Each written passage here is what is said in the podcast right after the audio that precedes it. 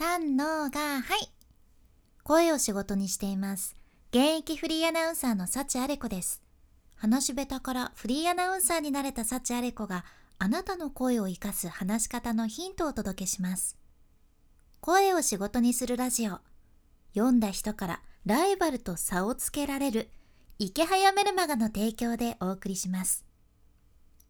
今日は30秒でわかりやすい話し方をする方法についてお話ししますねあなたがもしなかなか自分の話に興味を持ってもらえないまたは自分で何を話しているのかわからなくなるとか話がよく脱線してしまうっていうそんな悩みを持っとるんやったら今日はその悩み解決していきますよ。ぜひ最後までお聞きください。はい。今のが30秒です。ちょうど30秒でした。今日はね、私が今喋った30秒がヒントになるっちゃんね。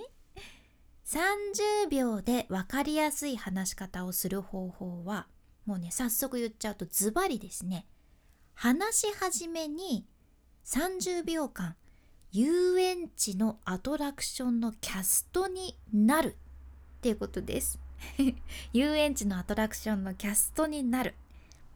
あの遊園地のアトラクションに乗る時のことをねちょっと思い出してみてください。キャストの人がさ、まあ、皆さんをこう世界の中にいざなう時に話しかけてくれるんですよね。はーい皆さんこんにちは。何々パークへようこそ。今から皆さんはこの川を下りながら恐竜の世界を体験してもらいます。でも途中でもしかしたら暴れ出す恐竜に出くわす可能性もあるので気をつけてくださいね。その時はこのボタンを押してください。恐竜にパンチできますよ。ではどうぞ恐竜の世界をお楽しみください。みたいな。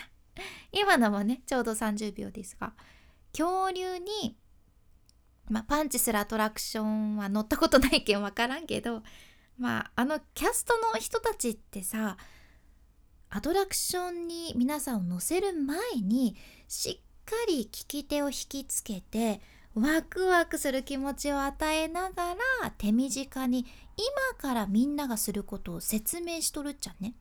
あれってとってもとっても大切な技術なんです。やけんアトラクションのキャストになるっていうのはつまるところ30秒で今から何をするのか今から何を話すのか相手にまず伝えるっていうことなんですね。これをすることで得られるメリットが3つあるじゃん。1つ目が聞き手が話を理解しやすくなるってことですね。あ今からこういうこと話すんやなーって理解してから聞き手も聞くので頭の中で整理やしやすくなるじゃんね。しっかりあこういうことを話すんだっていうのが分かった上で聞くのと全然わかんないまま話が進んでいくのとでは全然聞き手がキャッチできる情報量が変わってくるんですね。で2つ目が話し手が話しやすくなる。そうこれ話してる方も話しやすくなるっていうことね。自分が今からすること今から話すことを口に出すことでしっかり自分の話の方向づけができて脱線しにくくなるじゃね。まあ、話をまとめやすくなるわけですよ。これもメリットですね。そして最後の3つ目。話が長くなるのを防ぐことができる。これも大きいです。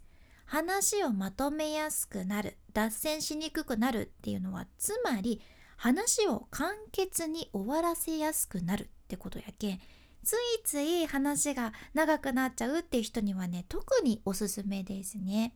まあ、こういった3つのメリットがあります。これは何も一人喋りの時に限らず日常とか仕事でも使えるテクニックなんですね。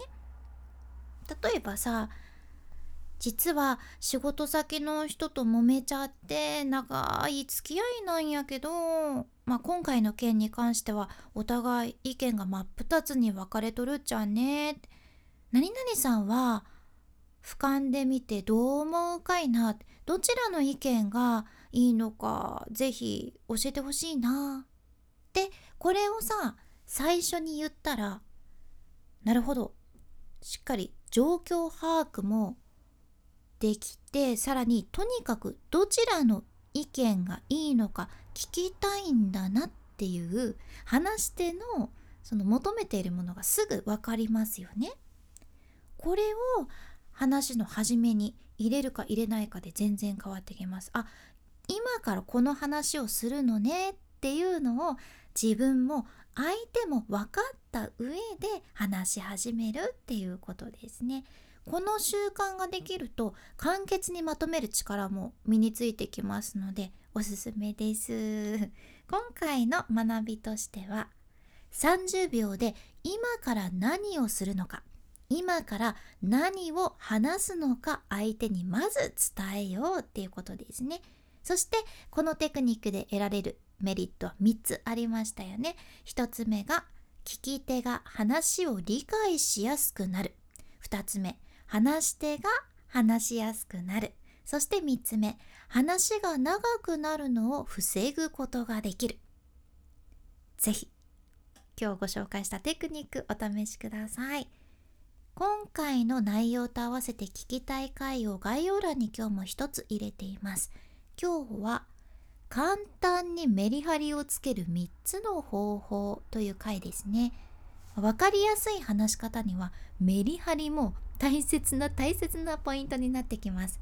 メリハリをつけるだけで聞き手が飽きない話し方につながるけぜひこちらも合わせてお聞きくださいね。そしてこのラジオのスポンサーでもある池早さんの無料メルマガのリンクも概要欄に入れています。